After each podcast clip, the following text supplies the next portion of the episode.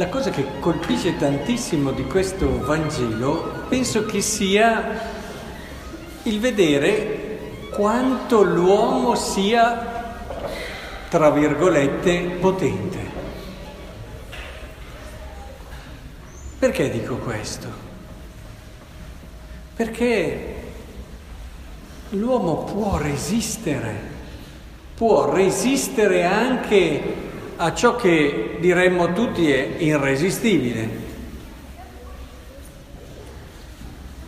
Non so se avete fatto attenzione, qui abbiamo Gesù che sta presentandosi, sta testimoniando su di sé, sta portando quella che è la rivelazione di Dio, eppure queste persone non capiscono, non comprendono, si chiudono, eppure era un bravo predicatore, direi che era il miglior predicatore che ci fosse, ma non basta. Era un testimone e sappiamo come la testimonianza conta più di tante parole. Lui stesso qui lo dice, se non compio le opere del Padre mio non credetemi, ma se le compio, anche se non credete a me, credete almeno alle opere. Avete visto quello che ho fatto? E Gesù aveva compiuto anche miracoli straordinari. Dice, almeno guardate quello, niente da fare. Neanche questo basta. Non avevano dunque solo un testimone, avevano il miglior testimone, il testimone dei testimoni, ma anche questo non basta.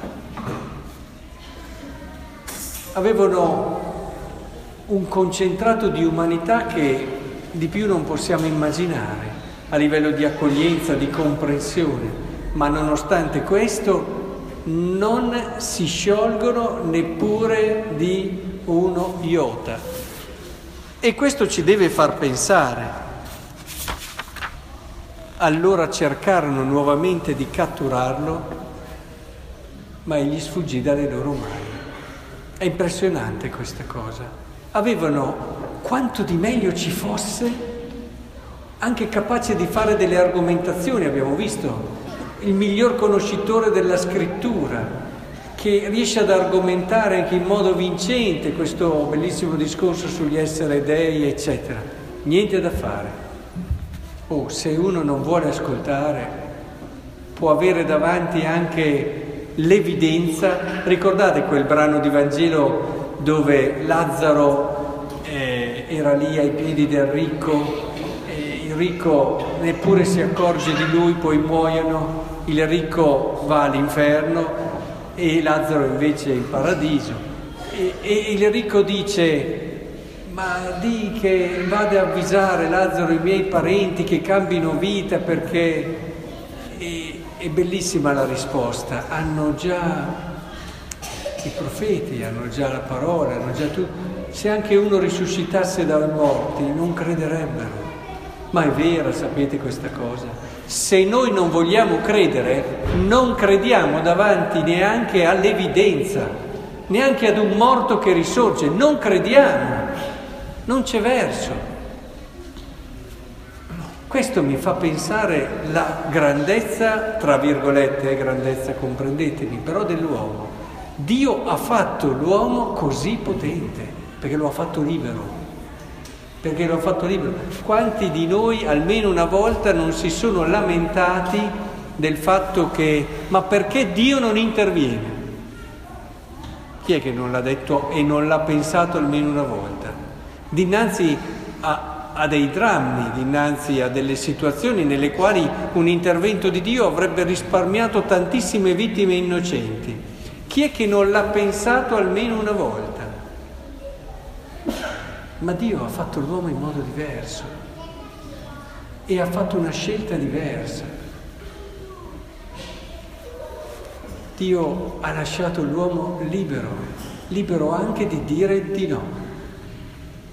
E allora, dinanzi a questa situazione, credo che dobbiamo un attimo fermarci, perché se è vero che questo potrebbe sembrare semplice, no? Dio interviene in ogni situazione, mette tutto a posto, ma allora diventeremmo dei burattini. Dov'è la grandezza dell'uomo? Se Dio è sempre lì che Ve ne accorgerete, tutti i genitori che ho qui presenti, quando i vostri figli cresceranno un po', adesso sono ancora piccoli, lì attaccatissimi, ma eh, ci sarà da fare delle scelte nelle quali ci sarà in gioco il valore o la crescita e la promozione della libertà del figlio. Che il figlio si comporti bene o il figlio capisca il perché deve scegliere il bene. E, e, vedrete che non è così semplice essere a fianco dei figli per aiutarli ad essere persone responsabili, mature, attrezzate a affrontare la vita.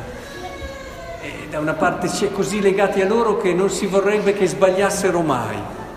Dall'altra parte, se li si protegge in modo da non farli sbagliare mai, non li si aiuta a diventare persone che scelgono in modo libero. Ora, questo che è un po' anche quello che Dio vive con l'umanità, credo che sia molto importante e soprattutto è bello vedere poi la scelta che ha fatto Cristo. Quindi non bastano le belle parole, non bastano le testimonianze, non, ma, non bastano i miracoli, non bastano le evidenze. Come fare ad aprire questo cuore che non si vuole aprire? Ecco, Gesù ci ha indicato una via chiarissima è la via della croce e del dare la vita per l'uomo. Una via che umanamente può sembrare una sconfitta, umanamente può sembrare un qualcosa che non dà un risultato immediato, ma l'unico modo per forzare, tra virgolette, il cuore dell'uomo lasciandolo libero è l'amore. L'unica cosa che ti forza lasciandoti libero è l'amore. L'unica cosa che può davvero aprire quel cuore lì chiuso è il dare la vita per lui. Penso davvero che questa sia una lezione importante, noi che vogliamo subito i risultati, vogliamo vedere, toccare.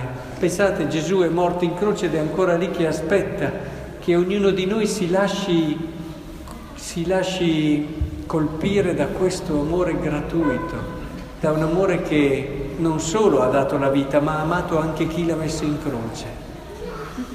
Credo che questo sia lo scandalo della croce, ma questo è anche lo scandalo che ci porterà all'unica vera e possibile salvezza.